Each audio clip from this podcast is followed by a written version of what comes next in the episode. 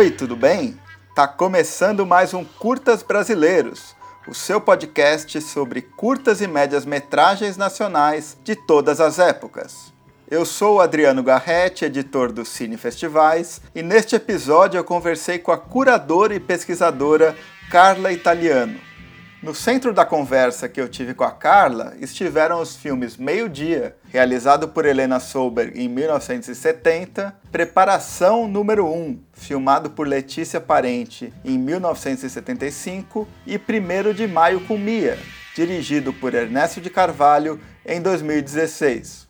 A triangulação entre esses filmes gerou aproximações e distanciamentos no que se refere à autoria e à representação feminina, ao retrato da juventude em diferentes épocas e à evocação de levantes populares. Antes de deixá-los com a nossa conversa, eu lembro que os três filmes debatidos neste episódio estão disponíveis online. Os links, assim como as demais referências que citamos aqui, podem ser encontrados na aba Podcast no site do Cine Festivais. E eu digo não, e eu digo não ao não, e eu digo é proibido, proibir, é proibido, proibir, é proibido, proibir, é proibido, proibir. Bom, neste sexto episódio do podcast Curtas Brasileiros, eu tenho o prazer de receber a curadora e pesquisadora Carla Italiano. Tudo certo, Carla? Seja bem-vinda aqui ao podcast. Oi, Adriano. Muito obrigada por me receber. Tudo certo por aqui, sim. Que ótimo. É, então, para a gente começar a nossa conversa aqui no podcast, eu queria primeiro que você falasse um pouco sobre a sua trajetória, né, tanto na curadoria quanto na pesquisa, e também contasse como esses trabalhos te aproximaram da produção brasileira de curtas-metragens. É, bom, eu trabalho mais em duas frentes né, de, né, de atuação, uma delas ligada à pesquisa, como você falou, e a outra ligada à curadoria e programação de mostras e festivais. Eu entendo as duas coisas difíceis de serem separadas. Enfim, hoje, né, minha atuação profissional e de vida, de relações afetivas, passa muito pelos dois caminhos totalmente é, relacionados mesmo. Então, na pesquisa, eu atualmente faço doutorado na UFMG, no programa de pós em comunicação, e pesquiso o trabalho de diretoras mulheres é, no campo das escritas de si, com alguma inflexão mais ensaística e mais experimental. Tem um recorte lá nos Estados Unidos, algumas décadas específicas, mas é basicamente essa relação de escritas de si no cinema com teorias e perspectivas feministas. E na, no campo da curadoria, tem alguns anos é, que eu trabalho no Fórum Doc, que é o Festival do Filme Documentário Etnográfico de Belo Horizonte.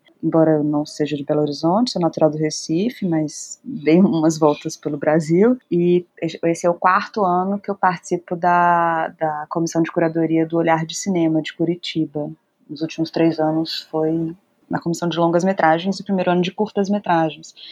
Então, tanto ali na pesquisa quanto principalmente nesse trabalho de curadoria e sobretudo nesse trabalho de curadoria que não é exatamente é, né, mostras propositivas, temáticas, mas trabalhos que são de seleção, que a gente está vendo ali os trabalhos escritos, né, produção é, do ano brasileiro internacional inscrito, então acaba tendo uma imersão mesmo na produção de curtas-metragens e sobretudo brasileiros e, e, é um trabalho bem interessante que você consegue ter uma visão um pouco assim do que está acontecendo, né, do que está sendo pesquisado, mais abordado, que é bem legal. Então, enfim, minha trajetória passa um pouco por aí. Ah, e claro, como você comentou, eu fui uma das curadoras, junto com o Leonardo Amaral, da Mostra Retrospectiva Helena Solberg, que aconteceu em 2018 em três centros culturais do Banco do Brasil, é, São Paulo, Rio e Brasília, que contou com a presença da própria Helena, enfim, exibiu todos os filmes dela, os 16 filmes dela. Foi, enfim, super legal e importante. É isso. Massa. E eu, eu queria talvez é, que você contasse um pouco mais sobre essa sua relação com o trabalho da Helena, né? Como que partiu essa iniciativa de realizar essa mostra e quando se deu o seu primeiro contato com a obra dela, né? Que a gente sabe que é uma obra que foi muito resgatada é, mais recentemente, né? Teve uma retrospectiva Não é Tudo Verdade em 2014, teve o lançamento no mesmo ano de um livro, né, em parceria com É Tudo Verdade, da Mariana Tavares, sobre a obra da Helena, né, que é uma obra super importante, mas que sofreu esse movimento né, de recuperação a partir dessa última década, principalmente, né?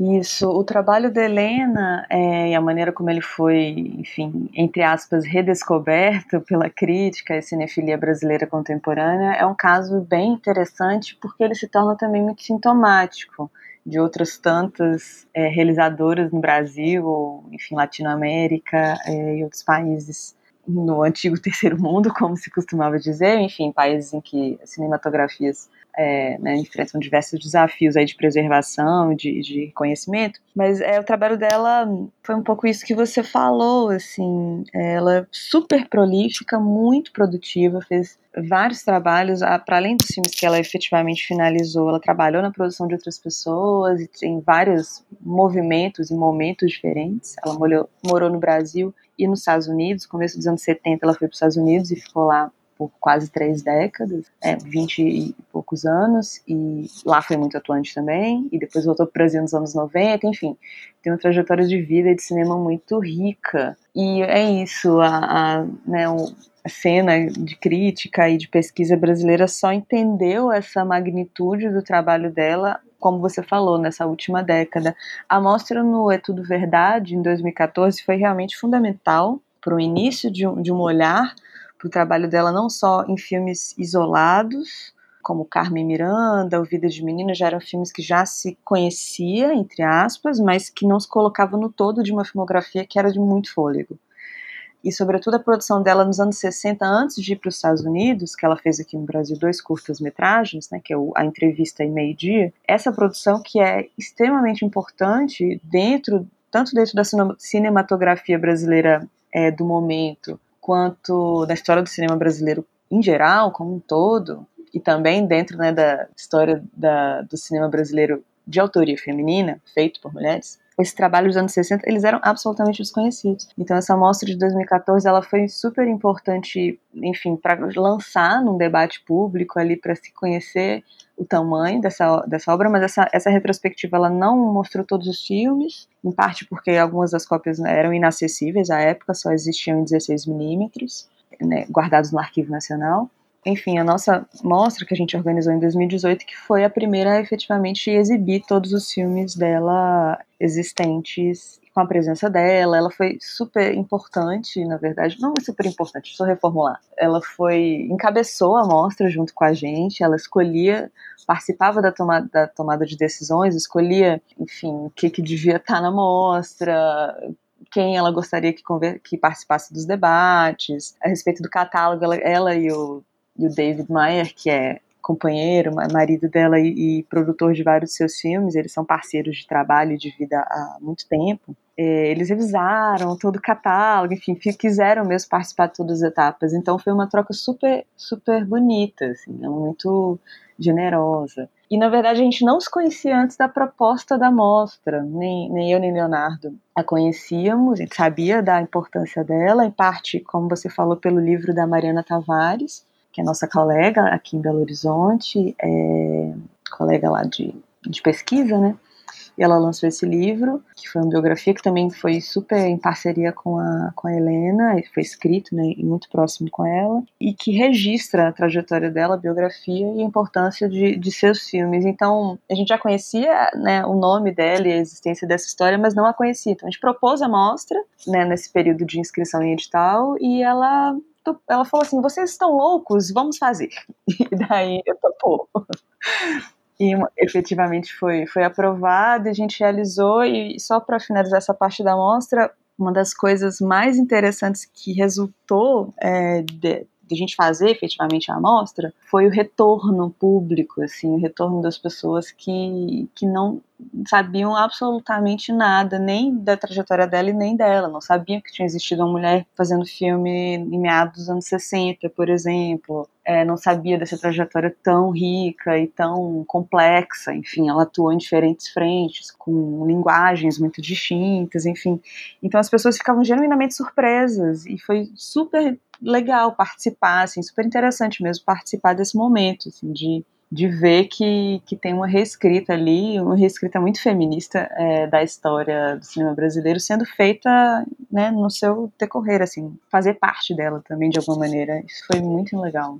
E de alguma maneira também esse catálogo né, da mostra foi muito importante no sentido de produzir reflexão né, sobre esses filmes e deixar né, eles inscritos, né, historicamente, vários desses filmes, né, inclusive o Meio Dia que a gente vai falar aqui, eram filmes que eu não conheço, pelo menos, né, textos a respeito dele, né, e aí é, no catálogo da mostra tem um texto sobre ele da Camila Vieira, né, e posteriormente saiu, né, um artigo do Matheus Araújo e da Mariana Souto na revista Ecopós, sobre o filme, né? Então, de alguma maneira, tanto a mostra, né, quanto esse gesto de produzir esse catálogo tão bem cuidado, né, vem muito ao encontro dessa ideia mesmo, né, de deixar um, um legado e, e uma reflexão histórica, né, sobre essa produção. Pois é, essa espécie de fortuna crítica, né, que se cria com em torno das mostras e dos festivais, ela é particularmente importante também porque é isso, oferece possibilidade de, de análise e de inscrever mesmo numa crítica brasileira é, reflexões em torno de alguns filmes que passaram tanto tempo sem serem é, né, encarados como importantes. O Meio Dia é, é, é um caso dentro da, né, da filmografia da, da Helena, que é um caso sintomático e muito particular é, ao mesmo tempo, o Meio-Dia é um desses casos também. É, a própria Helena, ela fala, ela falou na época da mostra que por muito tempo não, não se identificava com esse filme. Ela disse que por muito tempo não gostou dele, achou enfim, não lembro exatamente os termos que ela falava, mas ela não, não considerou que ele tinha sido bem sucedido exatamente na sua proposta. E depois foi pro, para os Estados Unidos e né, seguiu por outros caminhos. Então, o contexto dessa amostra de 2018, que ela pode rever toda a sua filmografia, ver algumas, alguns filmes digitalizados pela primeira vez, ver algumas cópias é, sem narração over pela primeira vez, etc. Esse momento de, de visionagem do meio-dia nesse contexto público e de receber tantos retornos positivos, ela fala que ela começou a entender o filme de uma outra, de uma outra maneira. E para mim é um dos filmes mais, mais interessantes dela, e sobretudo porque está falando de um contexto brasileiro, né? é muito complexo, enfim. E ela faz isso de uma maneira muito interessante, como a gente vai abordar daqui a pouco. Mas é, O Meio Dia é um filme interessantíssimo, riquíssimo, e nunca tinha sido debatido porque as pessoas também não sabiam que ele existia. Então, né, a possibilidade do catálogo com o texto da Camila e também como um desdobramento do catálogo da mostra, esse artigo de Matheus e Mariana, é, e é, espero eu que vários outros artigos é, venham futuramente também sobre esse filme e sobre outros, eles, eles possibilitam mesmo que, que vai se construindo uma, uma rede de, de reflexão em torno dessas imagens e desses filmes que, enfim, está sempre num, num, processo constante de luta contra o apagamento, luta contra o esquecimento e é preciso, enfim, resistir a isso de alguma maneira. Né? Com certeza.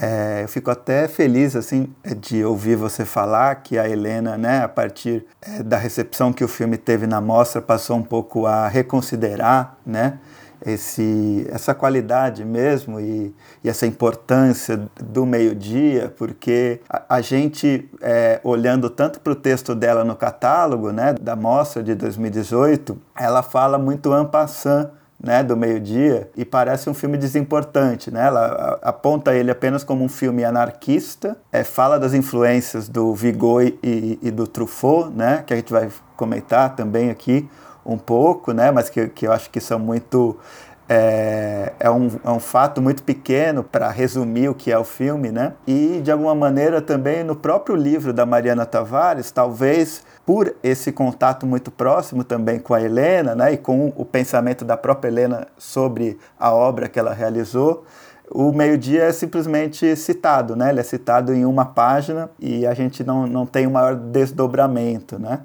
E aí, bom, acho que eu posso começar contando um pouco do meu contato né, com o filme, que foi justamente quando, dentro de uma iniciativa da Abracine, né, que é a Associação Brasileira de Críticos de Cinema, da qual eu faço parte, teve uma comissão que montou uma pré-lista de 200 filmes que é, seriam votados por todos os associados e associadas, e dessa pré-lista sairiam os 100 filmes né, que compõem o livro Curta Brasileiro 100 Filmes Essenciais. E quando eu cheguei ao meio-dia, não sabia nada dele, eu já conhecia o, o A Entrevista, até por essa retrospectiva da Tudo Verdade, pelo livro que eu tinha comprado, né? É, mas, mas eu fiquei, assim, em êxtase com aquilo que eu vi, assim, é um filme que, que me marca é, até hoje, assim. E eu achei muito, muito sintomático, assim, de como o Meio-Dia não entrou na lista dos 100 filmes é, desse livro da Bracini, né?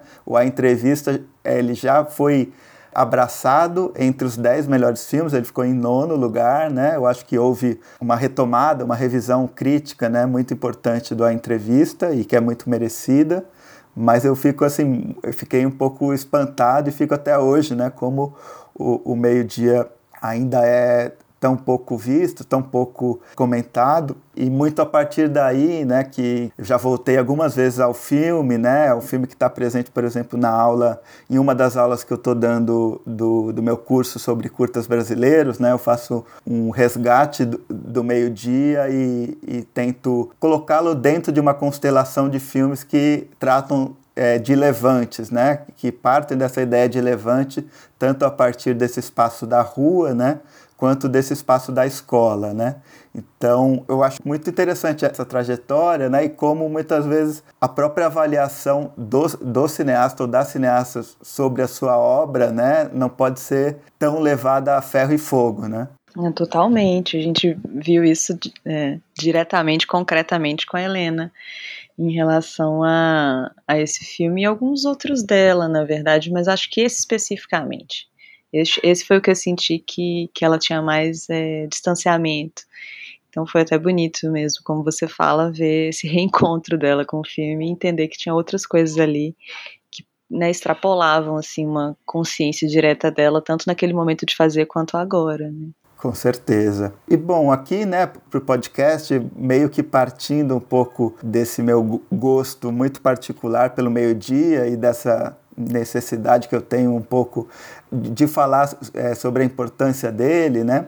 Quando eu convidei você aqui para o podcast, eu sugeri que a gente falasse sobre ele, né? Até, até porque é um filme que está dentro né, desse seu trabalho é, de curadoria que você realizou da mostra da Helena, né? E a partir do meio-dia, né, que é esse filme que a Helena realizou em 1970, você trouxe para nossa conversa, né, outros dois filmes, né? O Preparação número 1 um, da Letícia Parente de 75 e também o 1 de Maio com Mia do Ernesto de Carvalho é, de 2016.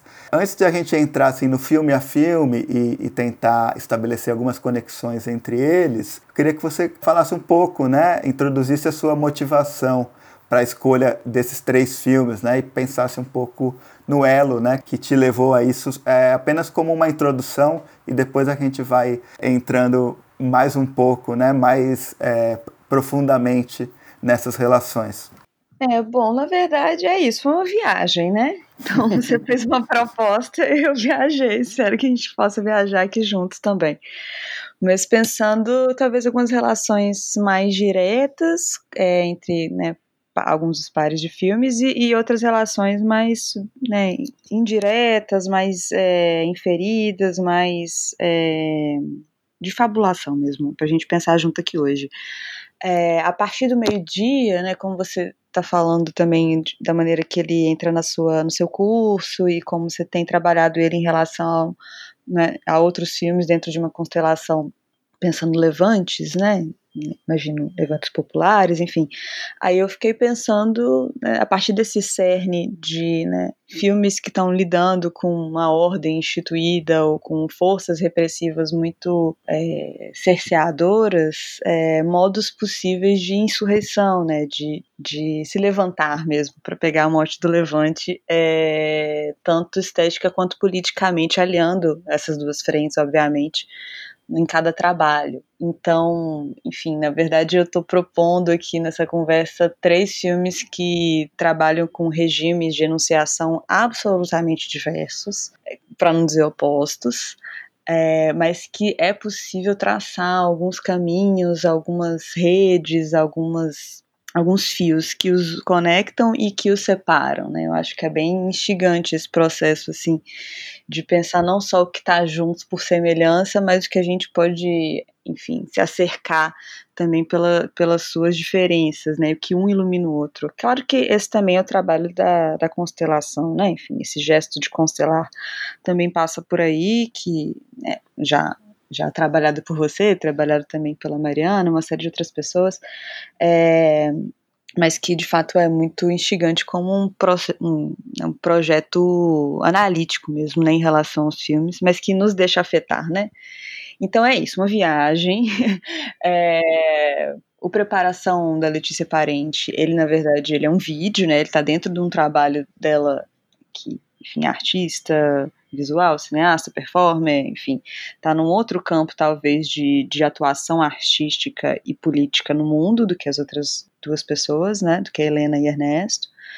É, então, circunscrita ali num, numa materialidade, num contexto de realização de videoarte e de performance arte, enfim. É, então, talvez levando para um campo desse diálogo do cinema ou né, de procedimentos propriamente cinematográficos com as artes visuais, enquanto o primeiro de maio com Mia é um tá numa outra chave absolutamente distinta, muito mais ligada a um, a um regime documental, né, assumidamente documental, é, não exatamente cinema direto, embora em alguns momentos se assemelhe a isso, é, em que está, enfim, registrando ali um encontro entre é, o documentarista, no caso Ernesto de Carvalho, e a, e a personagem título do filme, Mia, essa jovem é, que está ali às voltas com a manifestação de, de, do Dia do Trabalho, né, do 1 de maio, é em 2016. Então, logo depois, ou enfim, no decorrer desse processo de impeachment da, da presidenta Dilma Rousseff. Enquanto o Preparação 1, só retornando um pouco para descrever muito rapidamente, ele está lidando com uma performance, é, estrito senso, performance arte, da Letícia Parente, em frente a um espelho dentro de um cômodo da casa e que é filmada pelo pelo cinegrafista, que vou falar um pouco mais dele, João Taube Azulay, e é, e, é, e é isso, é circunscrito nesse espaço, nesse tempo, numa ação específica que se encerra. Então é isso, cada filme está num caminho né, histórico, num, feito num momento histórico muito diferente, no meio dia lá 70, foi feito 69, lançado, né, finalizado 70, a gente não sabe exatamente qual, qual momento, né, a Helena lembra, então ninguém vai saber mais, é, mas ele foi finalizado em 70. O, o, o Preparação 1, que está dentro de uma série maior né, da Letícia, de outros trabalhos dessa época, é, finalizado em 75, em vídeo, da Helena em película, e o, o 1 de maio com Mia é, em digital, claro, né? Enfim, agora em 2016.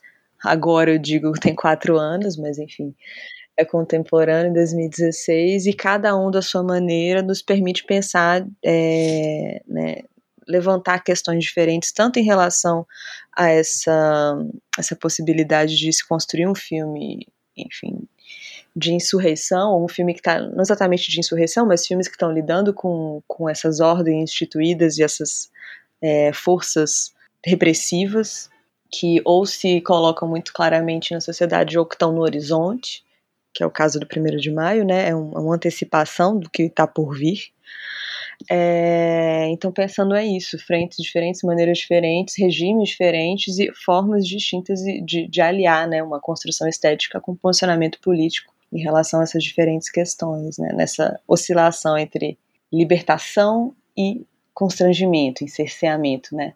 Os filmes estão sempre oscilando, lidando com essas duas dimensões à sua maneira, né? Sim, sim. Então, antes da gente entrar no meio-dia, eu só queria avisar para quem está ouvindo, né, que os três filmes estão disponíveis ou no YouTube ou no Vimeo, né? Eles vão estar é, linkados ali no post do, do episódio no, no Cine Festivais. E, bom, são é, os três filmes conjuntamente, eles duram 21 minutos, né? E, e acho que são 21 minutos muito bem é, gastos, refletidos, né? É, e, e, são 21 minutos que vão durar menos do que a nossa conversa aqui. Então, quem, quem, está ouvindo, eu recomendo fortemente que assista aos filmes, né? E aí, entrando mais especificamente no meio-dia, né, eu vou fazer, assim, alguns apontamentos é, a respeito do filme, né, que, que é um filme que, inclusive, eu vou linkar também esses dois artigos, né, tanto da Camila quanto da Mariana e do Matheus, e, sobretudo, no, nesse artigo publicado na Ecopós, é, ele é um artigo muito descritivo, é, assim, e também reflexivo, e eu acho é, que é um, um, tipo de, de análise que, que me interessa bastante, até porque é, é um filme bem curto e com, com planos muito fortes, né, muito, muito potentes, muito simbólicos, né? Então eu vou, eu vou fazer um, uma leitura assim mais, mais pessoal um pouco, daí eu chamo né, você para é, acrescentar ou, ou, enfim, divergir, enfim, estamos aí nessa conversa, né? Então é um filme que começa muito, né? Ele é, ele é todo focado, né, na figura desse garoto, né, que é o, o João Farcas, né? E ele começa num, num close dele, né, que ele está num plano lateral, né? Ele está de perfil para a câmera, né? E é recitado esse poema, que é um poema que, nas suas palavras, ele está apontando para dois caminhos, né? Um caminho de obediência a uma estrutura da família, uma estrutura patriarcal e uma, e uma possibilidade de desvio também fica sugerida, né? E de alguma maneira esse personagem ele vai eh, justamente propor esse, esse desvio total com relação a essa via da hierarquia, né? E dessa estrutura patriarcal que lhe é imposta, né? Então, o filme já começa, né? É, depois dessa cena vem os letreiros que apontam né, os nomes da Helena, do João Marreco e do João Farcas, mas sem nenhuma hierarquia entre eles, né? Não aponta quem que dirigiu, quem que atuou e de alguma maneira tem tudo a ver né, com, com esse período e com o que o filme está propondo. Né? Uma coisa interessante que você falou e, e, que eu achei estranho é que no próprio catálogo da, da mostra a Helena cita como se ele tivesse feito em 67, se eu não me engano. E é algo meio impossível, né? porque ele está usando essa, essa trilha do É Proibido Proibir, né? ele está falando de um momento bem específico do pós-68, né? Eu achei, eu achei curioso isso. E aí, uma das coisas que, que me chama muita atenção é justamente como o filme utiliza esse acontecimento cultural, né? Que foi não só é, 68, o ano de 68 como um todo, mas esse acontecimento que foi essa participação do Caetano Veloso é, no festival de 68, né, setembro de 68, em que ele faz aquele é, célebre discurso, né? Mas é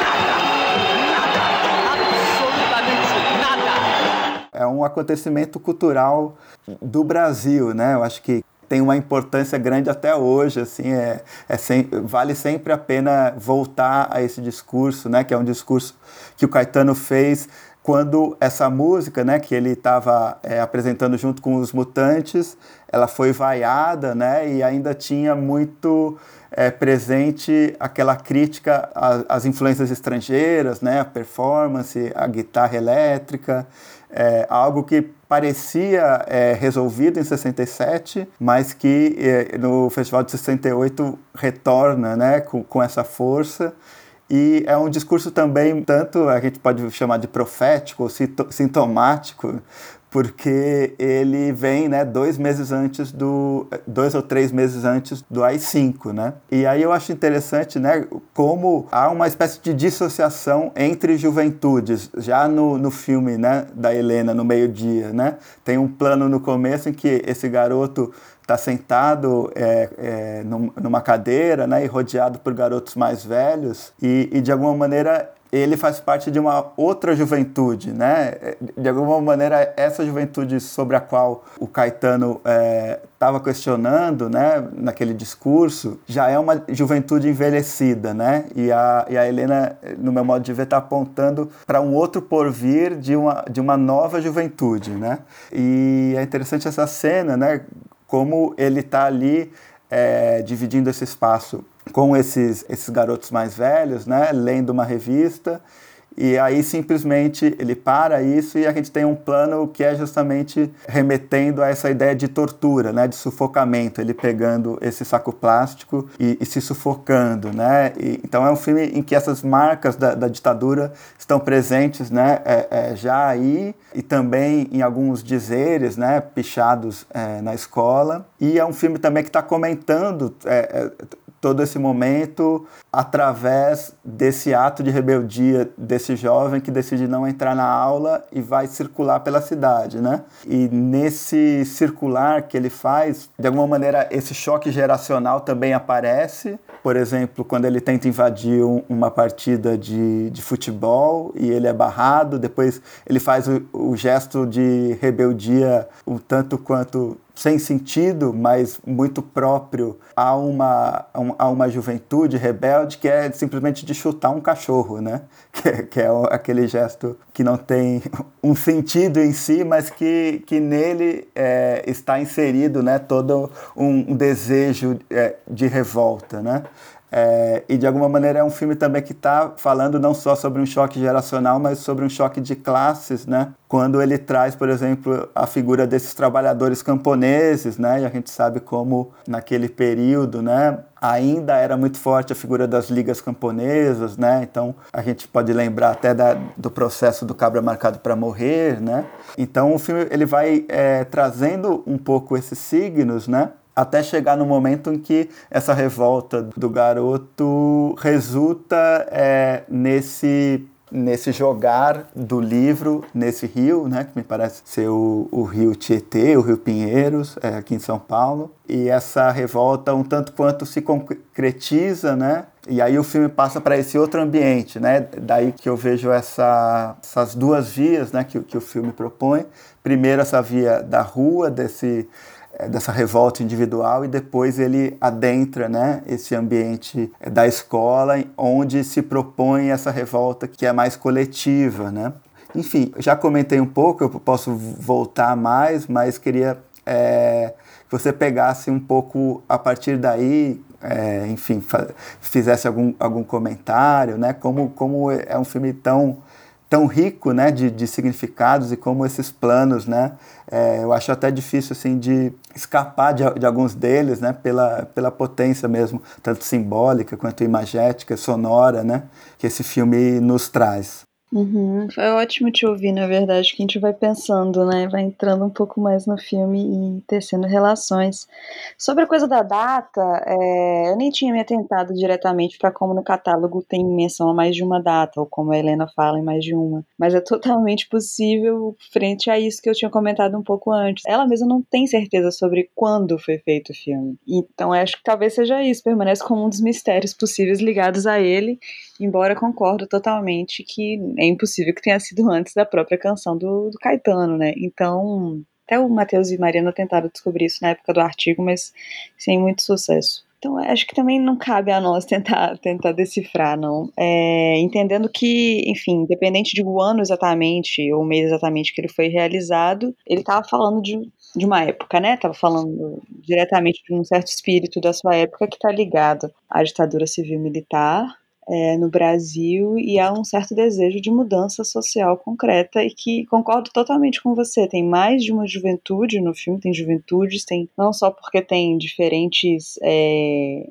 faixas etárias, né? Tem crianças mais jovens, quando tem né, rompimento das crianças para o pátio da escola, quando a, o caos e, a revolução estão instaurados, são crianças bem mais novas, embora o, o protagonista do filme, se assim a gente pode chamá-lo, ele já é um adolescente, já tinha 15 anos na época, É, e tem esse encontro ali na, no campo de futebol com os trabalhadores que eu acho bem interessante e o artigo acaba não entrando diretamente nisso. Mas eu acho super instigante isso que tá falando, que você falou agora, a respeito desse encontro também de classes sociais e de mundos ali naquele contexto, né? Embora não se alongue nisso, até porque não é a intenção, né? É, a, a proposta do filme é ficar colada com essa perspectiva é, juvenil, né? Tanto do contexto, do seu contexto ali com aquela com aquela ordem, com aquela instituição escolar que naquele contexto específico era intercambiável por, um, por uma norma maior, né? Que aí estava significando uma as forças da ditadura, é, então se rebelar e contra e destituí-la do seu poder e, e, quebrar literalmente aquela, aquelas regras, perturbar aquela ordem é, era mais do que necessário, né? Era a única frente de ação possível, talvez. E aí é importante também, um pouco como o movimento que o, que o texto faz, mas não querendo ficar muito grudada no texto, mas entendendo o filme dentro de um contexto macro mundial do maio de 68, como também né, devedor e, e como dizer, é, vinculado também a um, a um certo pensamento, né? De esquerda, um pensamento revolucionário que estava em vigor naquele momento e que no Brasil encontrava, obviamente, diferentes resistências e impedimentos de ser concretizado. Então, um filme bem, bem rico e muito. É isso, né? Na verdade, ele não se vai se detendo em nenhuma dessas pistas, ele vai jogando elas e jogando esses encontros sem exatamente querer resolver. Não, a gente, como espectador, espectadora, não sai do filme com uma visão formada nem do ato em si, do, né, do ato revolucionário, que a Helena chama de anarquista, ou desses pequenos gestos que não tem exatamente um, uma consequência direta de revolução, como, enfim, chutar o cachorro, é, quanto dos macro gestos, né? Mas o que eu acho que a gente sai da, desse filme com essa sensação é com uma sensação de de crença numa possibilidade de articulação coletiva para a mudança do estado de coisas. Por mais que não necessariamente essa, essa tomada de ação vá mudar efetivamente as coisas, né? O final do filme, depois a gente pode entrar mais nisso, que eu acho que o final dos três filmes que a gente vai falar aqui hoje, eles são é, significativos também nesse sentido, nenhum dos três propõe é, caminhos concretos ou fabula um, um devir que efetivamente né, um estado é, de coisas, um, uma sociedade tão cerceadora, ela muda, mas existe uma crença. E eu acho que o que é tão cativante no meio dia é isso. A gente sai de lá acreditando. Então, é possível. É possível um levante popular. É possível é, mudar a sociedade a partir de uma união coletiva, né? Por mais que a união seja tácita, ela não é exatamente falada, não existe palavra de ordem entre os jovens, não existe um líder. É como se trocasse olhares e se sabe, não, é agora, é agora que a gente vai fazer alguma coisa. Pois é, e aí eu acho interessante a gente pensar justamente como o, o filme ele vai lidar com, com essas referências de um modo muito sofisticado, ao meu ver, né? Porque a gente pode, por exemplo, pensar né, nessa referência que é até óbvia e, e que a Helena traz, né,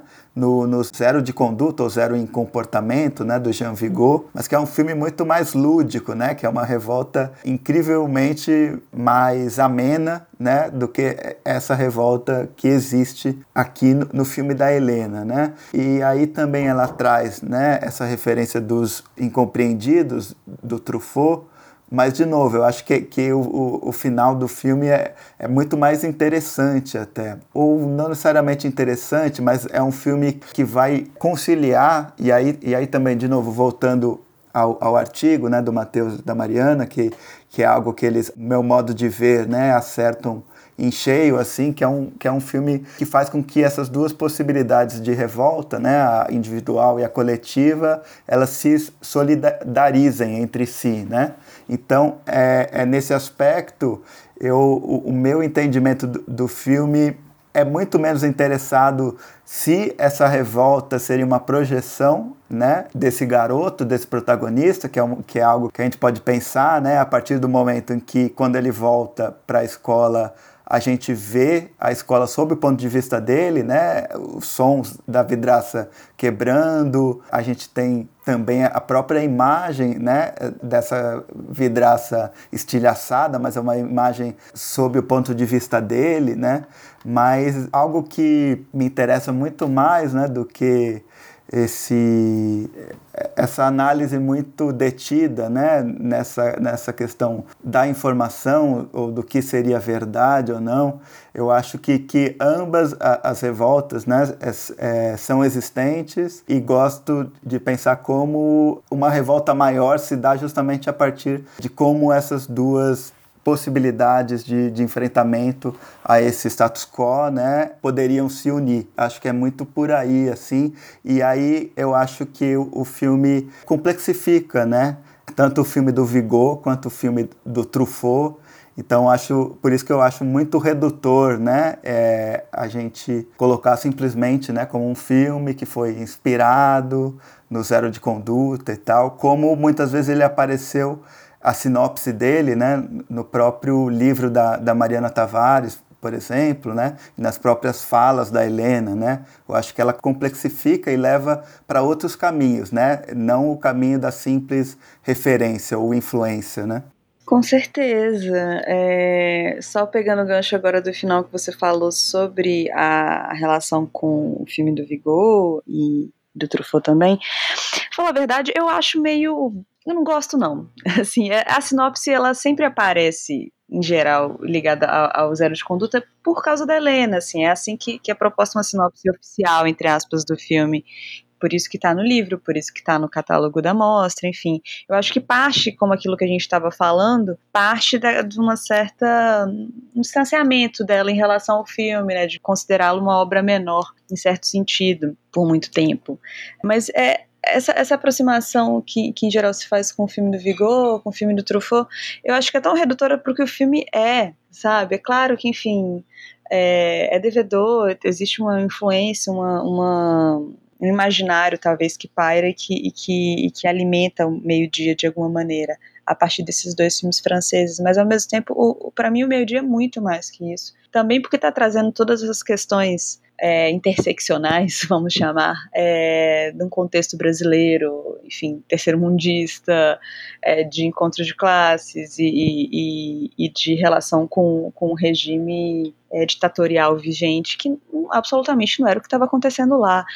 É, eu, acho, eu fico um pouco incomodada também, é um pouco fazendo analogia de quando é, chamam né, as manchetes de jornal, algumas matérias chamam Helena de a única cineasta mulher do cinema novo, fazendo né, um movimento atual, assim, de querer encaixar a todo custo uma figura, entendendo né, a importância dela e, e, o pensamento dela a respeito de cinema, de arte, de militância, de tudo, reconhecendo-se que isso é importante, ah, vamos encaixar ali no movimento que aconteceu, porque ela tem que caber nessa historiografia oficial de alguma maneira. E o movimento é outro, na verdade, a gente entender essa historiografia oficial como totalmente falha e, e, e redutora e preconceituosa em diversos sentidos, como sabemos, totalmente machista, heterocentrada, racista, etc, etc, colonizada, enfim, é, entender que a gente tem que né, desmontar essa historiografia oficial para construir outras, plural, possíveis. Então, na verdade, a, a filmografia da Helena e o Meio Dia funda uma outra historiografia, não exatamente ela tem que ser encaixada lá no cinema novo. Então, enfim, só para compartilhar um pouco um certo incômodo que eu vejo com essas tentativas de categorização, sabe? E eu vejo isso um pouco também ao tentar explicar o meio-dia a partir da, lente do Vigor, a partir da lente do, do Truffaut. Tipo, não, é outra coisa, minha gente. Embora, claro, absolutamente alimentado, né, influenciado, como a própria diretora reconhece. É, mas concordo com você que enquanto né, no, no, no Vigor vai para uma outra chave mais lúdica, acho que, que é, o termo é bem, é bem mais esse, no, no, no meio-dia as ações têm, têm consequências concretas é, incontornáveis, como, por exemplo, o assassinato de um professor. Né? E só um comentário rápido, que assim, o nosso distanciamento histórico do filme também nos coloca a pensar de uma outra maneira em relação à, à escola como instituição cerceadora, ou como um sinônimo da ordem ordem é, militar vigente, enquanto hoje a gente está lutando para defender justamente a educação, né? Como as coisas vão se invertendo. Aí talvez o primeiro de maio com o Mia, na, né, pensado é, em diálogo com o meio-dia, talvez traga isso. Nesse filme de 2016, a luta é, né, pela, pelas instâncias democráticas, para que elas continuem existindo e funcionando, é também uma luta pela educação, né, para que as, né, as, possibilidades, mecanismos e, e, e, instâncias de educação continuem a existir. Então,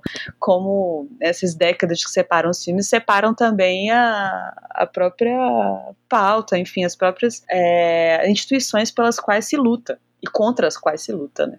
Com certeza. É, eu achei muito interessante isso que você falou, né? Dessa tendência, né? Às vezes, de tentar encaixar a Helena como essa integrante do cinema novo, como se estivéssemos, de alguma maneira, fazendo um favor a ela, né? É, propondo essa reescrita, né?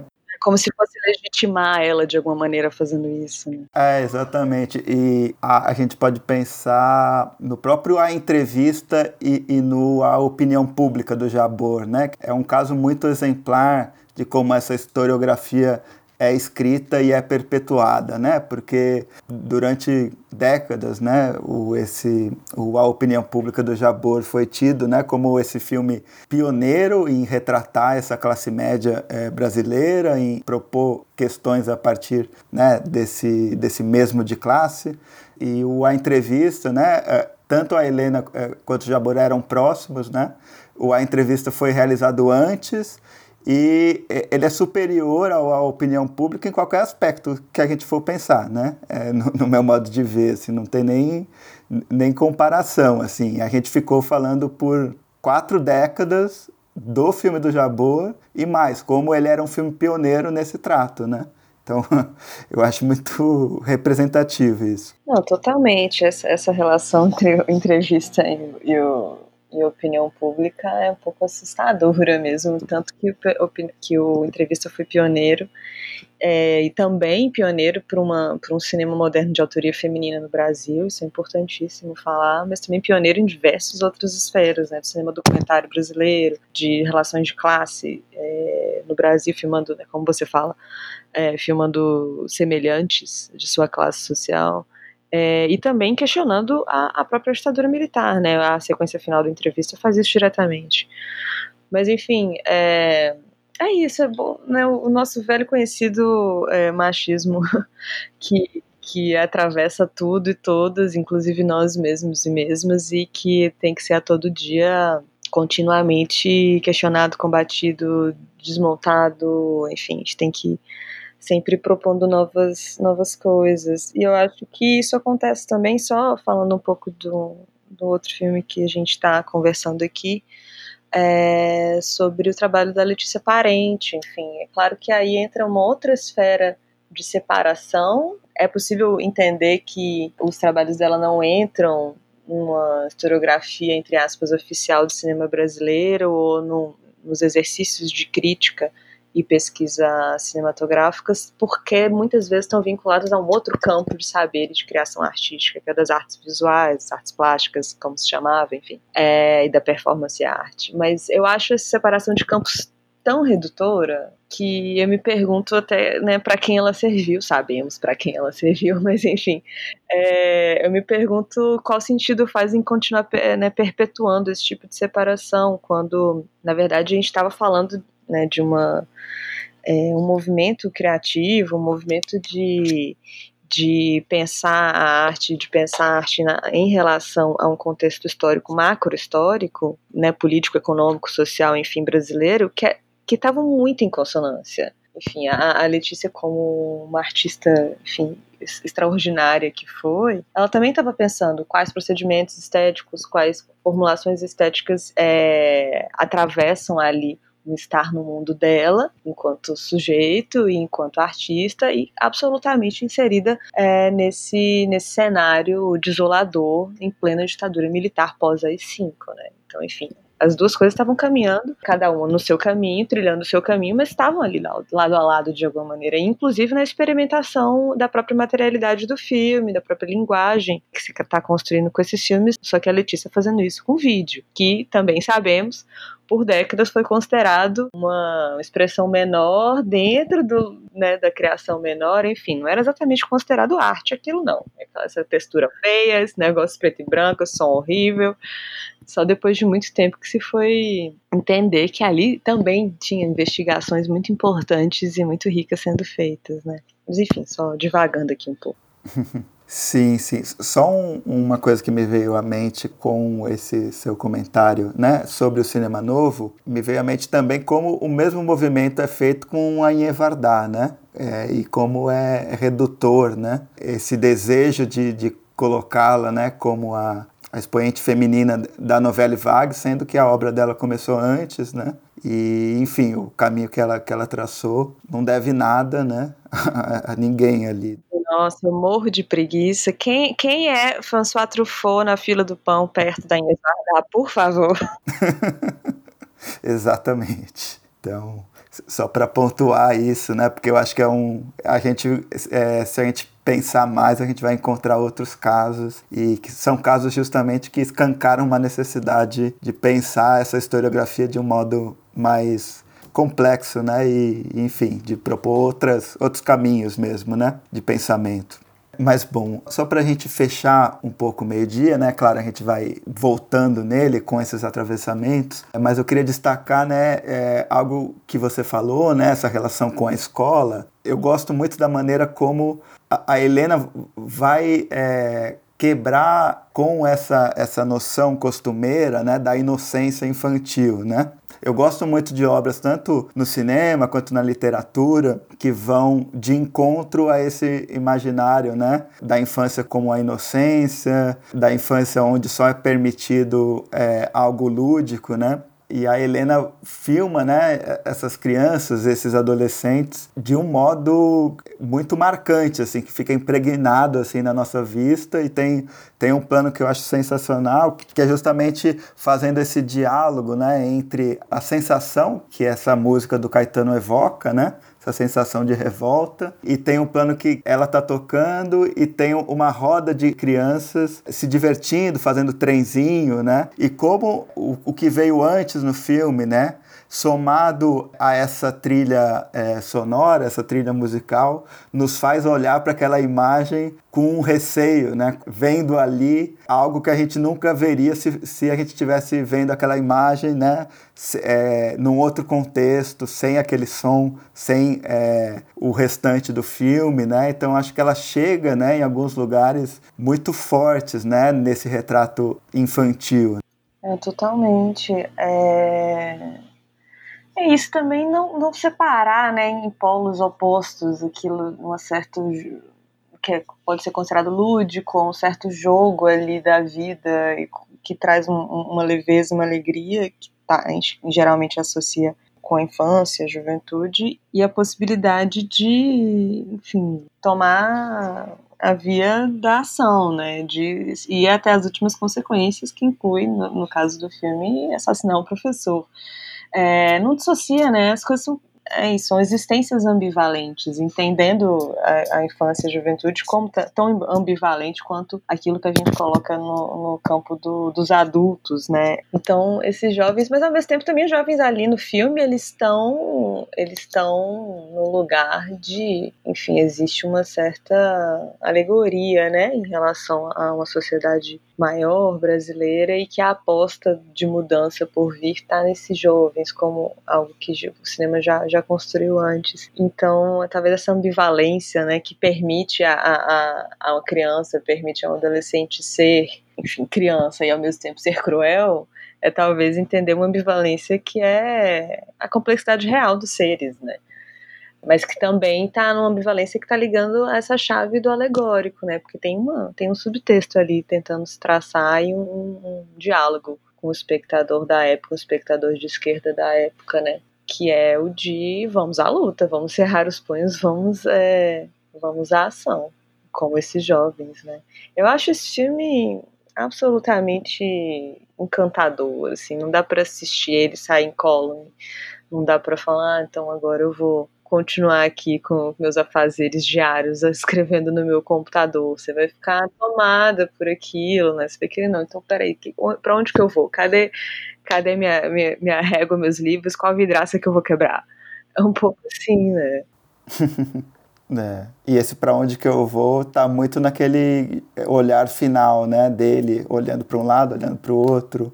É, é, enfim, é um filme que está evocando de alguma maneira, né, esse esse futuro e essas diferentes possibilidades de, de levante, né, de revolta e da gente continuar, né. E aí é, nós como espectadores olhando para ele hoje somos instados um pouco a também refletir um pouco sobre isso, né?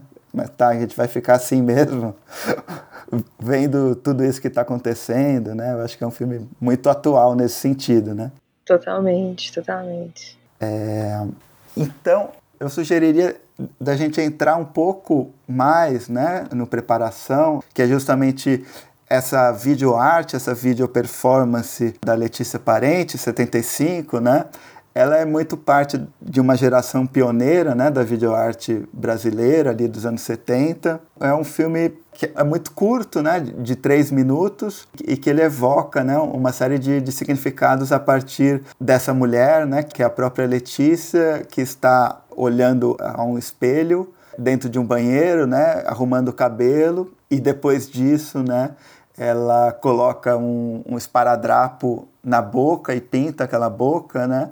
E coloca é, esparadrapo nos dois olhos e pinta aqueles olhos, né? Então, de alguma maneira, é um filme que está propondo uma discussão, né, sobre esse olhar, sobre essa autonomia das mulheres de olhar e de vocalizar aquilo que entendem, né, é, que pensam, é, e de alguma maneira está falando sobre uma certa ilusão de normalidade também, né, como essas mulheres, né, que, que a gente pode pensar que vieram, né, ali de uma transformação, de alguma transformação da sociedade da época a partir das demandas feministas, né? Mas por outro lado, há uma uma ilusão de liberdade pairando ali, né? Então, queria trazer esses essas palavras iniciais para que você comentasse um pouco é, a respeito do filme, como ele aborda né, essa questão da mulher nessa sociedade brasileira, aí já alguns anos depois, né, em 75.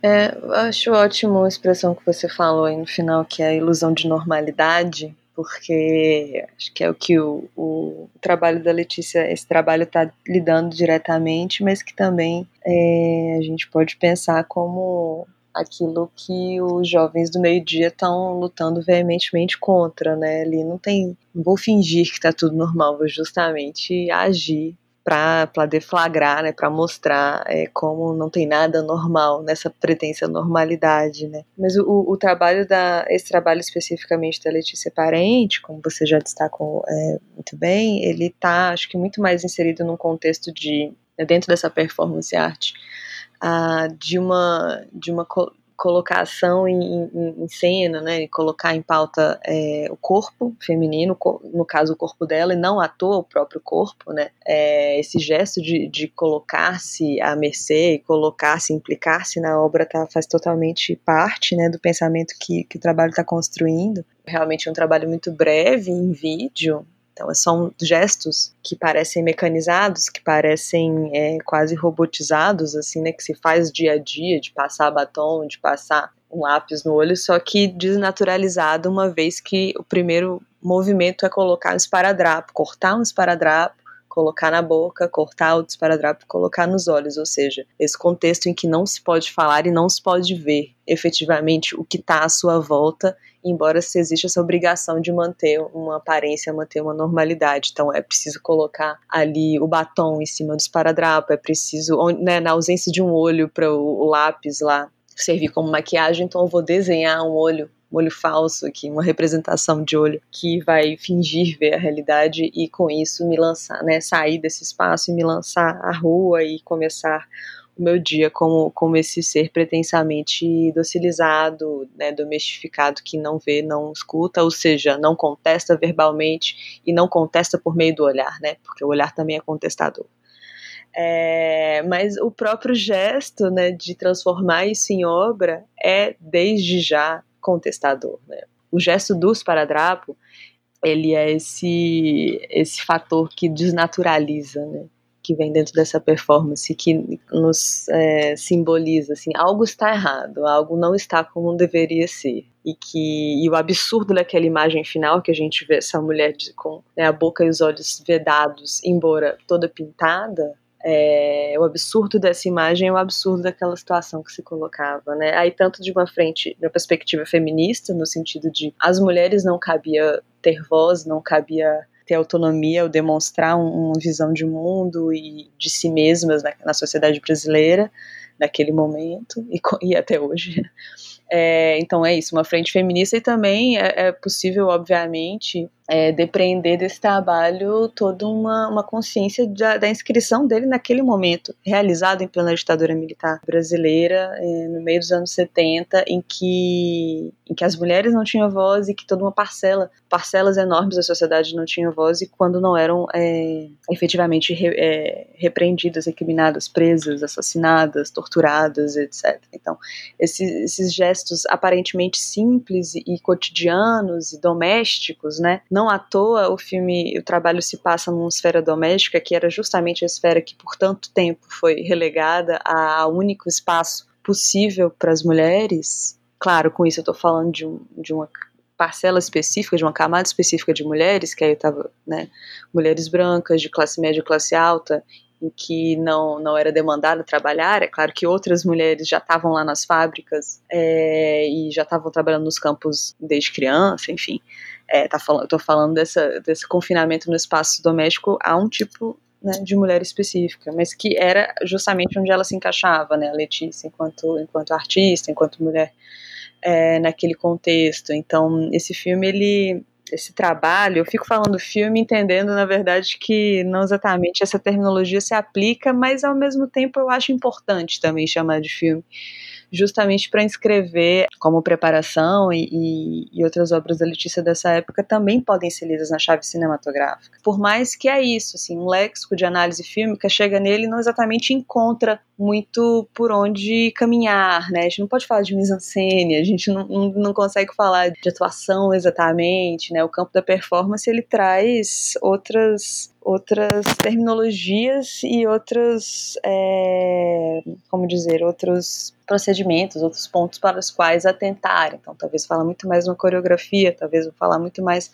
da disposição dos, do corpo dela ali e do gesto, né? Do gestuário dela em relação ao próprio corpo, ao espaço e, e a esses elementos como o esparadrapo que ela vai mobilizando. É, mas ao mesmo tempo, a, né, a performance ela traz essa que eu acho extraordinária da performance arte essa especificamente, que ela traz essa, essa presença ali daquele gesto que vai se sublinhando, né? Que ele vai é, desnaturalizando é, todo o imaginário que estava muito cristalizado, tanto sobre o que é ser mulher e, são, e o, né, o que é próprio do ser mulher, e quanto aí pensando já distanciando um pouco do filme historicamente, quanto aquilo, é, quanto essa obra se encaixa como uma obra totalmente subversiva, dentro de um contexto cerceador e de, de extrema censura como o daquele contexto da ditadura militar, né?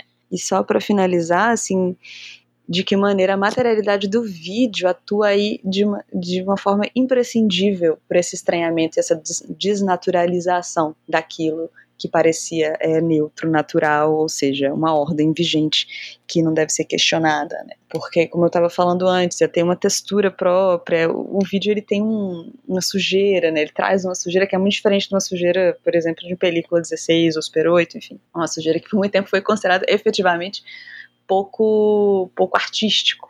É, e como o filme vai explorando isso, né? O cinegrafista, como eu falei, foi o John, o John Tobias Zulay, e essa câmera específica dele, a Porta Pack, foi uma das primeiras, se não a primeira, a chegar no Brasil naquele momento e a poder ser usada ali pelos artistas da época. Então eu, eu, tive a oportunidade de conhecer John Toby, ele que é, enfim, um ótimo, excelente cineasta também e produtor, cinema brasileiro, fez Doces Bárbaros. É, eu tive a oportunidade de conhecê-lo e a gente conversou um pouco assim desse contexto dessa câmera e ele falou que, que enfim, foi a vinda desse, desse equipamento, desse dispositivo específico, possibilitou que uma série de trabalhos fosse feita, inclusive os da Letícia. É, então, como tinha uma dimensão de algo amador, amador no sentido mais né, lá originário da etimologia do, do daquele que, que ama, né, que padece, que sente, é, no sentido daquilo que o afetava, né, que afetava aquelas duas pessoas naquele contexto e feito de uma maneira bem, é, não, não poderia ser de outra maneira, mas feito de uma forma muito caseira mesmo, assim, com os elementos que tinham à mão, com a porta-pack que estava acessível, com essa sala dessa casa, enfim, de, de uma forma que era a única possível, né? e ainda assim fazer algo totalmente desestabilizador e, e contestatório. Com certeza. É, você citou essa questão da desnaturalização dessas tarefas é, domésticas e desse lugar mais amplo, né? Se coloca ou se é, a partir de, de, um, de toda uma perspectiva opressiva, né? Como esse lugar é, da mulher, esse lugar feminino, né? Aí eu lembrei assistindo ao filme do, do filme da Chantal Ackerman, é, o Exploda Minha Cidade, né? Que ela vai desnaturalizar esse lugar doméstico da mulher pela via, né? Do, do absurdo, né? Então tem essa coisa dela pegar vários utensílios, né? É, e fazer uma performance mesmo absurdista, né? Que culmina com o suicídio, né? Com, com, a, com uma explosão. E aí eu, eu fiquei lembrando um pouco do filme da Chantal nesse aspecto, né? Eu acho que outros, outras performances, outros filmes trabalham nessa chave um tanto quanto absurdista, né, com esse intuito de desnaturalizar certos lugares, né? E aí uma outra coisa que eu queria falar sobre o filme, que eu fiquei pensando muito, né, que como a gente colocou é, um filme muito curto, né, e de alguma maneira muito direto, né? Você até colocou nessa lógica, né, de provavelmente não dá para a gente é, analisar muito a mise-en-scène, né, é, de uma maneira muito tradicional, é, vinda do cinema, mas eu fiquei pensando muito nessa porta, né, do final, ela sai e essa porta fica ali um pouco entreaberta, balançando, né, é, e aí uma hipótese que, que eu fiz, assim, que eu acho que faz algum sentido, talvez, é que a gente está né, nessa transição, a gente já está ali nos anos 70, né, mas, de, de alguma maneira é, durante algum tempo a questão do trabalho esteve muito presente é, até em primeiro plano nas lutas feministas, né? Essa, essa possibilidade de a mulher trabalhar, é claro, novamente pensando nessa mulher específica de classe média, branca, etc. Né? É, e aí, é, me parece que essa porta entreaberta diz um pouco sobre essa liberdade que é concedida é, para a mulher, né?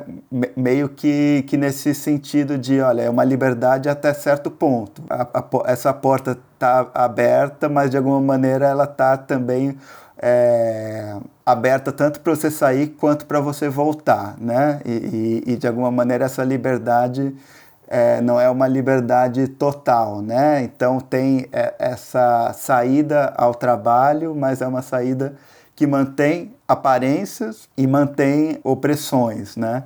Então eu fiquei pirando um pouco no, no filme a partir dessa ideia da porta, né? E dessa porta que permite esse duplo fluxo, né? É, e aí queria saber o, talvez o que você acha, se é, se é muita viagem minha. Adoro viagem. Achei ótimo. Porque é isso, é o que a gente estava falando um pouco antes, assim, não exatamente a gente tem que ficar, nós, né, como como sujeitos que fazem a análise desse, desses materiais, enfim, estão lidando com uma pesquisa, uma investigação das imagens. A gente não precisa ficar preso, presa à, à, à intencionalidade, entre aspas, do autor e da autora naquele contexto específico, ou um, uma ideia é, individual que se gostaria de imprimir. Eu, eu, eu desconfio que, que, que no contexto de realização dessa obra, essa intenção, intenção específica não tenha sido tão evidente ou não estava lá expressa, mas eu acho que é totalmente uma chave de análise eu acho muito instigante, assim, é, pensar como essa porta que é ali, né, no final desse, desse vídeo fica aparecendo que é só um, né, um, uma rabeira ali de uma, de uma performance que não se cortou antes ou que ou que não conseguiu fechar a porta por um, um, né, uma questão muito prática, pragmática, mas ao mesmo tempo está impressa, foi mantida na, na, na edição e está ali, significando e no, na, né, atraindo nosso olhar e nossos afetos. E eu acho bem interessante essa leitura, na verdade, porque é isso, assim, se for, né, só a saída dela daquele, daquele espelho, daquele quarto, enfim, não dá para saber se é, uma, se é, um quarto, se é um banheiro, é, mas é um, é, né, um cômodo é, privado dentro de um espaço doméstico, não dá para saber se a saída, enfim, não dá para interpretar o vídeo se ele, só pela saída, sem, sem tomar essa, essa porta, porque ela é o plano, plano final, né?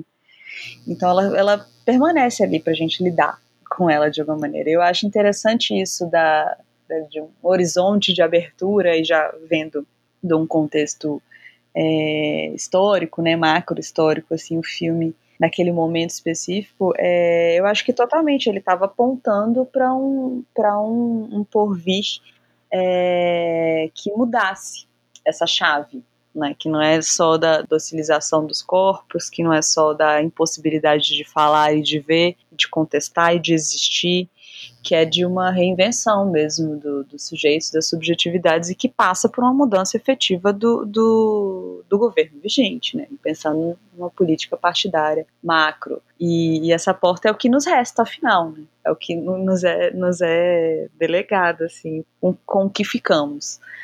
E pensando na relação desse filme com, com o meio-dia, só a partir dessa ideia do final, dessa porta que permanece, de certo modo, essa, essa indecisão, o impasse que o protagonista do meio-dia se depara no final do filme é um pouco, né, fazendo uma analogia, dando um salto grande aí em termos de interpretação e de, de contexto, mas eu acho que são impasses que estão no, no, no mesmo.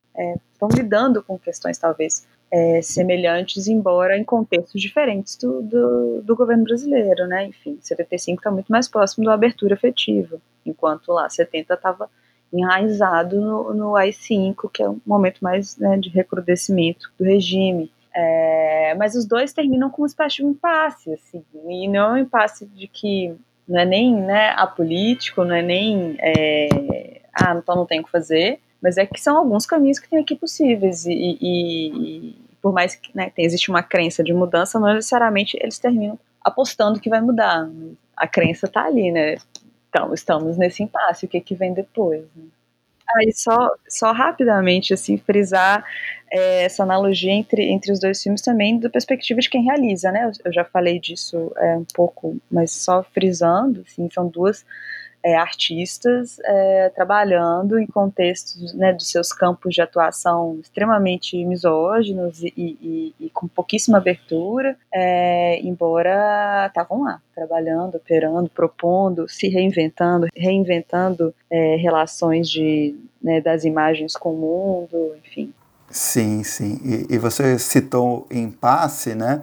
Eu acho que a gente pode partir daí para falar do nosso terceiro filme, né, do primeiro de maio com Mia, que vai justamente estar tá em, em, um outro momento histórico, ele vai estar tá em 2016, né, justamente no ano do golpe é, contra a Dilma Rousseff, né, e é um filme que vai retratar uma amiga e vizinha do Ernesto de Carvalho, que é o, o diretor, que é a Mia do título, né, e é um filme que vai estar embebido o tempo inteiro dessa presença dela, né? Como até você coloca uma, uma certa performance que ela faz, né? A respeito da própria persona e, e também tem aí algo é, relacionado à própria ideia de juventude, né? Do que está por vir. E eu acho interessante também essa relação com esses dois filmes, porque o filme do Ernesto traz muito é, uma evocação de um certo imaginário, de uma iconografia de resistência à ditadura civil-militar. Né? Tem um momento né, em que é, a Mia está no ônibus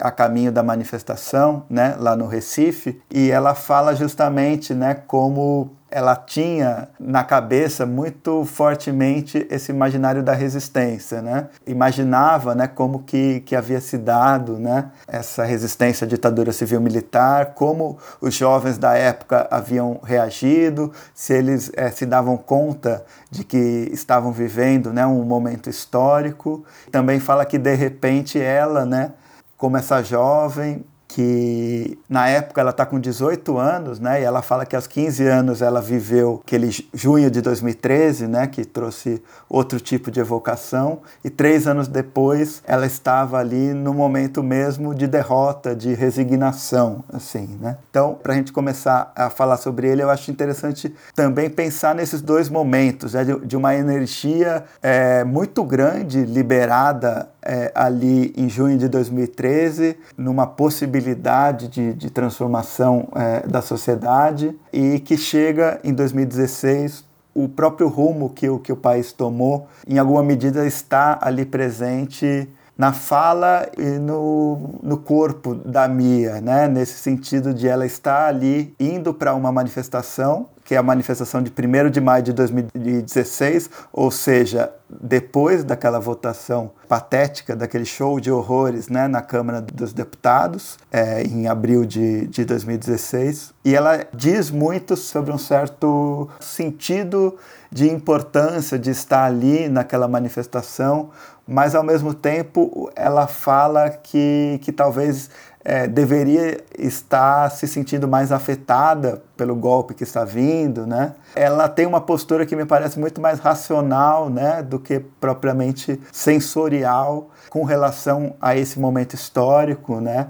E em alguma medida ela, né, e toda uma juventude que foi criada e estudou esse momento histórico da resistência, né, se viu instada a tentar resistir também, né? Então é um filme que está falando também um pouco sobre isso, né? Sobre essa nova juventude. É, então a partir disso acho que você pode é, colocar a sua visão sobre o filme e sobre os caminhos que ele aponta. É, esse filme eu achei incrível, não conhecia, agradeço a você por ter me, me apresentado e eu acho ele incrível também porque, assim, talvez como o trabalho de Letícia, embora numa outra frente, ele também não reivindica exatamente para si esse estatuto de filme com F maiúsculo, né, dentro de uma, de uma historiografia maior, é, não no sentido, não querendo dizer que ele é menos cinema por seus procedimentos, não tem nada a ver com isso, mas para dizer que ele está dentro de, de uma proposta coletiva de realização que visa é, uma atuação direta no mundo, né? Um filme de ação direta, assim, tá, né? Tá ligado ali ao, ao audiovisual pernambucano naquele contexto do impeachment, do golpe. Então, enfim, eu acho muito interessante como o filme parte, talvez, de um outro ponto, né, de pressuposto, um outro ponto de partida ali nas suas relações e, sobretudo, na sua existência fílmica no mundo. Né? Talvez não exatamente passar em festival, mas passar ali na internet e circulando de o link circular de mão em mão como um panfleto. É, o, essa personagem, a Mia, ela é extraordinária, é, também pela sua autoconsciência. Né? Enfim, do mesmo jeito que a gente estava falando lá sobre o meio-dia, como o filme não, não reforça um certo ideal de inocência ligado à infância e à juventude, esse filme, esse, o primeiro de maio, ele, ele desconstrói um pouco essa, essa ideia, senso comum, de que os jovens não têm poder de elaboração, que eles não são capazes de refletir sobre sua existência no mundo ou elaborar isso é, de uma maneira mais racional. E o vocabulário dela, ao falar, é maravilhoso, que ela consegue se colocar num distanciamento né, do que está acontecendo e também de 2013, como você fala, né? Ela consegue se colocar num distanciamento, de refletir sobre aquilo criticamente, ao mesmo tempo que ela é extremamente jovem quando aconteceu 2013. 15 anos, enfim, lembro de mim quando eu tinha 15 anos, eu só conseguia ver filme, eu não fazia mais nada. É, então, ela conseguir né, pensar em si mesma três anos antes e pensar no seu próprio, no seu próprio amadurecimento enquanto sujeito, enquanto sujeito político, em três anos, e também pensar na relação disso com é, a história do Brasil nesses três anos tão conturbados, isso é de uma, de uma capacidade né, de elaboração e de verbalização disso de, de, de forma crítica que é, que é interessantíssimo. E tá aí, claro, é, o, a chave do filme, né? enfim, a performance dela, a maneira que ela se coloca para a câmera, como ela fala para a câmera. Existe uma dança sendo construída ali, uma maneira dela performar a si mesma o seu próprio aprendizado e, e também o que ela o que ela acha, né, seu pensamento a respeito da política brasileira. E é interessante também pensar como dentro do filme ela reflete sobre esse período né, de três anos, como muito mudou, tanto para ela quanto para o país. E a gente, hoje, quatro anos distante, tanto do filme quanto do impeachment, do golpe que, que mudou muita coisa e que deflagrou uma série de mudanças é, desastrosas, terríveis é, para o país depois, que inclui a eleição presidencial, né? Nosso distanciamento do filme também já nos coloca numa outra relação com aquelas imagens e com a própria fala dela, né? Tanto né, as imagens dela quanto as imagens da, da manifestação do primeiro de maio ao final. Então, talvez da mesma maneira que ela ficava se pensando ali naquele filme sobre os jovens durante a ditadura militar, os jovens durante o golpe militar de 64? Será que eles sabiam que estavam no momento histórico? Será que eles sabiam como agir ao reconhecer que estavam por um, passando por um marco, né, um momento de ruptura histórica? E eu, a indagação dela é, ela não é inocente, como aquilo que a gente estava falando, mas ela traz um vigor, um frescor, que é, que é justamente aí que está o, o, ponto tão, enfim, encantador mesmo dela e desse filme que, que aí é isso, desloca essa, essa ideia de que o jovem não sabe exatamente do que ele está falando, mas a fala dela tem uma, um sentido de novidade, né, que é contagiante. Porque ela está se perguntando, tá, e o que, que eu faço? Enfim, se esse é o meu momento histórico, qual que é o manual que eu tenho que seguir para ser a jovem revolucionária da minha época? Porque eu não sei. E a, a no, o nosso distanciamento desse filme nos diz a mesma coisa, independente da nossa idade, né, não, tinha 18 anos em 2016, 35 ou 60, não tem um manual, não tem como saber agir de uma maneira revolucionária, de uma perspectiva revolucionária, para saber como agir no seu tempo, né? Fazer algo para mudar efetivamente seu tempo, não que a gente, né, consiga, mas algo tem que ser feito.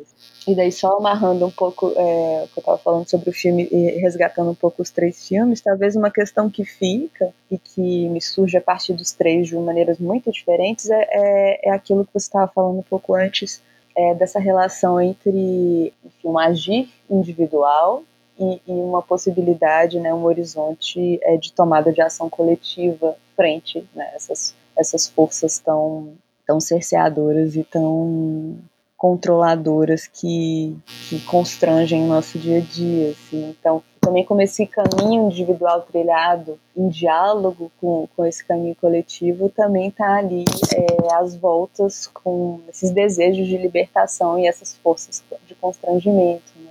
Então, como cada filme elabora mesmo essa, essa, essa possibilidade de caminho individual, né, de subjetivação individual como sujeito político no mundo e em prol de uma mudança de, de estado de coisas e como essa, esse, esse, caminho individual nos três personagens, né? A gente tem lá o um menino protagonista no meio-dia, a gente tem a própria artista Letícia Parente no, no Preparação e tem a própria Mia é, no, no, no, último filme.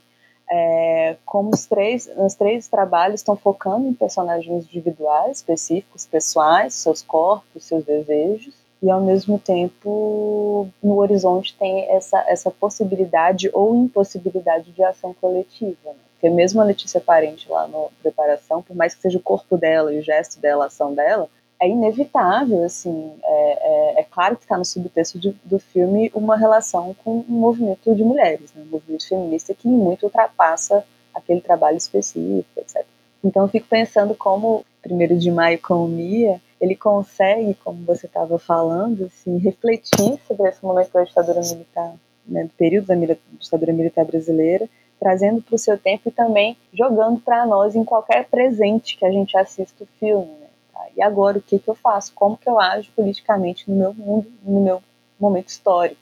E não é uma questão só para os jovens, não é uma questão individual, é uma questão para ser lidada coletivamente. Com certeza. E uma da, das cenas do filme que eu gosto muito e que é, traz um, um muito é, marcadamente essa questão né, do, do indivíduo e, e do coletivo, é justamente o momento que ela está chegando na, na, na, manifestação, né, e a gente vê é, ela de um, de um lado, a manifestação está numa ponte né, sobre o, o, rio Capiberibe ali, né, e ela vai caminhando ao lado né, daquela, daquela manifestação de alguma maneira é, aquilo evoca para mim algumas distâncias, né? algumas aproximações e algumas distâncias né? É, da, da Mia com a manifestação e com aquilo que ela representa. Né? E aí o filme ele poderia inclusive terminar antes, né? mas, mas ele mostra ela chegando na, na, na manifestação e é, fazendo parte né, desse, desse grupo coletivo. Né? E aí algumas coisas que me chamam a atenção. Primeiro, ela não está vestindo vermelho, né? que é algo que já, já um pouco dissocia ela, né? É, destaca ela dentro daquela multidão, né? não que ela não concorde né? com a manifestação, com, com as pautas, enfim, mas é, de alguma maneira me parece que tem um choque também de possibilidades estéticas de se manifestar também, né? Que a gente viu muito fortemente, por exemplo, é, em junho de 2013, né? É, diferentes formas é, de se manifestar é, entre uma esquerda mais tradicional e uma esquerda mais autonomista, né? E a música que está tocando remete a um tempo passado, né? Apesar de você, remete justamente à resistência à ditadura, né? Civil-militar. E além disso, a gente não vê ela conversando né, com eles. A gente não vê ela interagindo, conversando, gritando. É, é claro que é uma opção de montagem, obviamente ela não ficou o tempo inteiro da manifestação ali é, simplesmente parada, apenas observando, né? Mas o filme a coloca ali como essa, essa personagem que observa, né? Que faz parte desse grupo, mas que ao mesmo tempo né, vem de uma outra geração e, e deseja apontar para outro caminho, né? Pelo menos é assim que eu vejo essas imagens, né? Eu acho que apesar né, da, da própria música do Chico invadir o, o, o, som do filme, né, e, e, o filme mostrar os manifestantes, me chama muita atenção, né, como ela parece estar tá ali muito mais como observadora do que como uma parte que se integra né, aquele todo de uma maneira muito orgânica. Não sei se você vê assim também. Eu vejo, eu acho esse final muito, muito significativo por todas as questões que você está trazendo e pela ambivalência mesmo dele, né, para quem está assistindo. É claro que o olhar de quem vê né, vai ser guiado também pela sua perspectiva e seus desejos do que querer ver naquelas imagens, mas para mim o que, so, o que soa mais fortemente é um certo anacronismo, assim, anacronismo do próprio movimento naquele momento, não exatamente da minha em relação a ele, mas também. Porque, enfim, tá lá escutando, apesar de você, que você é esse, sabe? Na época, sabe, se era o general ditador, ou se é o Cunha, se é o Temer, se é o Bolsonaro, enfim, parece que vai trocando os vocês e nada efetivamente acontece apesar de você, né? E amanhã há de ser outro dia, vamos colocar uma interrogação depois de amanhã há de ser outro dia, porque, enfim, já, né, não foi outro dia em 68, não foi em 2013, não foi em 2016, né, foi um outro dia, mas um outro dia mais nefasto do que o anterior. Então, é claro que, enfim, estou um pouco pessimista talvez, é, mas é claro que existem modulações nessas décadas todas que separam os filmes e muito, muito avanço, muita coisa aconteceu de, né, de, de conquistas mesmo democráticas e, e, e de sujeitos, de mudança de sociedade, mas ao mesmo tempo pensando especificamente nesse modelo, nessa, nessa forma de manifestação popular, coletiva, política nas ruas, é, a presença dela ali vira um corpo estranho que nos, nos desloca também em relação ao próprio movimento, né, ao próprio, à própria manifestação. E as tecnologias, aos gritos de guerra, a própria moça que está sendo evocada, a coisa do vermelho, eu acho que totalmente procede, assim, né? Visualmente ela é um corpo estranho, porque ela está numa outra paleta de cores, inclusive, porque ela está numa outra geração, ela está num outro espectro de mundo tá igualmente no impasse, né? Tá todo mundo no impasse ali, ninguém sabe como agir, para onde agir, como, né? A tal do, da bula ali, da passo a passo de como ser um, um, militante não, não, não tá disponível. É, então, esse, esse impasse que a gente estava falando dos outros filmes também totalmente se aplica a esse. E, e como eu estava falando, esse recuo histórico pequeno, porém muito, muito eficaz que a gente consegue fazer em relação a esse curto especificamente de quatro anos já não coloca num, num, outro, num outro ponto de impasse, né, numa outra relação, tanto com aquelas imagens, com a Mia, com a maneira como aquele movimento específico, popular, totalmente válido e totalmente necessário, não estou questionando isso, mas estou só falando assim, como ele vai se remetendo a signos específicos que estavam ligados a um outro contexto anterior, que eu me pergunto até que ponto eles ainda procedem, eles ainda são eficazes, efetivos, que ainda né, mobilizam, enfim. Eu acho que a forma do filme terminar com aquele rosto dela, que me lembra muito o rosto do protagonista do meio-dia, inclusive, ela de um lado para o outro, enfim, né, com aquele semblante que não está exatamente sorrindo, nem, nem, nem né, não está triste nem alegre, é, é uma coisa um pouco indecifrável. É, eu vejo o rosto dela um pouco nesse sentido, assim, e o gesto de montagem, de, né, de manter essa sequência, de terminar com esse plano. O próprio filme ele tem consciência da complexidade, da ambivalência e, e, das indecisões de não saber exatamente como proceder e para onde ir, né? para que efetivamente amanhã seja um outro dia. Né?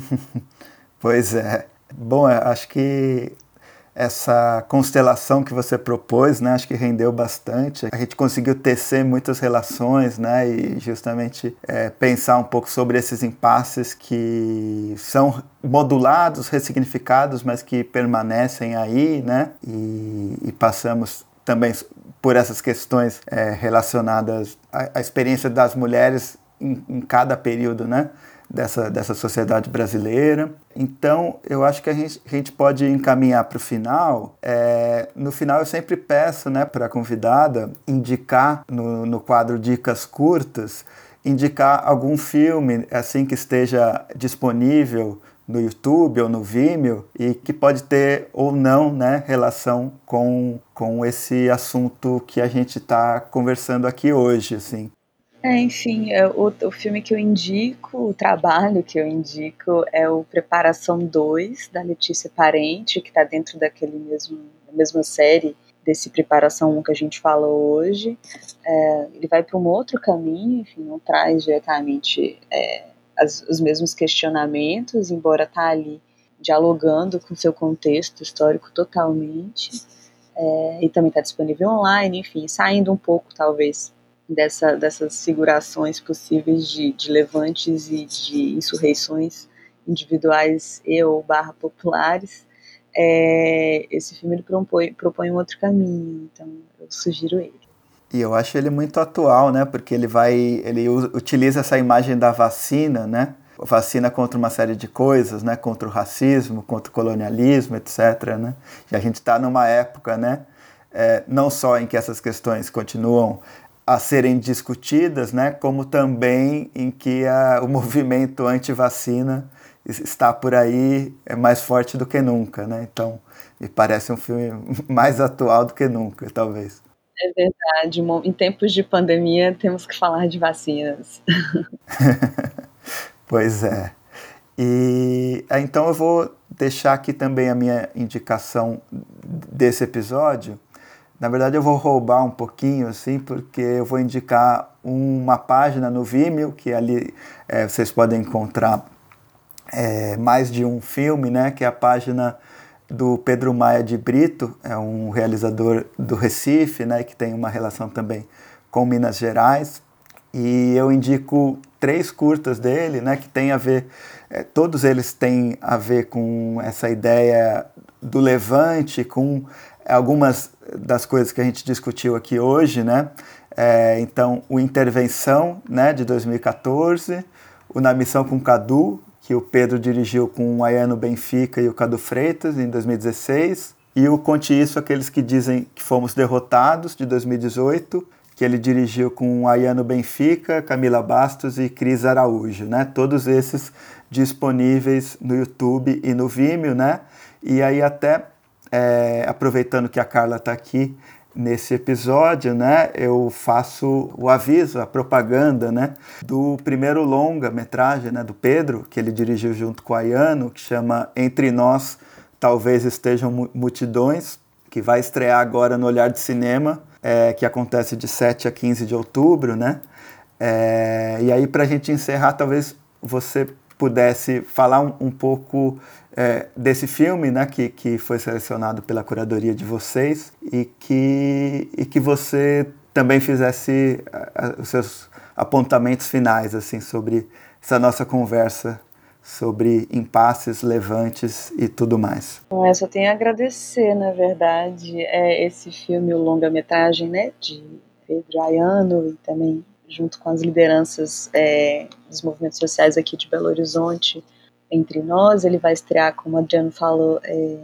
no Olhar de Cinema. Na verdade, não, não vou falar muito sobre ele, eu acho que é uma experiência que tem que ser vista, assim, totalmente devedor né, desses trabalhos anteriores em curtas-metragens e também devedor de toda uma relação de anos dos realizadores com esses agentes né, desses movimentos populares e lideranças incríveis de movimentos, está é, tá lidando diretamente com, com ocupações urbanas na região metropolitana de Belo Horizonte e tem uma construção muito, muito singular e sensível para como cada uma dessas pessoas existe individualmente, pessoalmente no mundo e também tecendo essas redes coletivas de suporte e de garantia de direitos básicos. Enfim, não vou falar muito, é um filme super bonito, assistam. É, e só tenho a agradecer mesmo por essa triangulação que a gente fez hoje, essa proposta um pouco inusitada, trazendo filmes tão diversos, né? Uma ficção, um documentário, uma performance, mas que eu acho que rendeu muitas coisas e, e enfim, convidar vocês para assistirem outros filmes desses mesmos realizadores e realizadoras e continuar a conversa com a gente mesmo.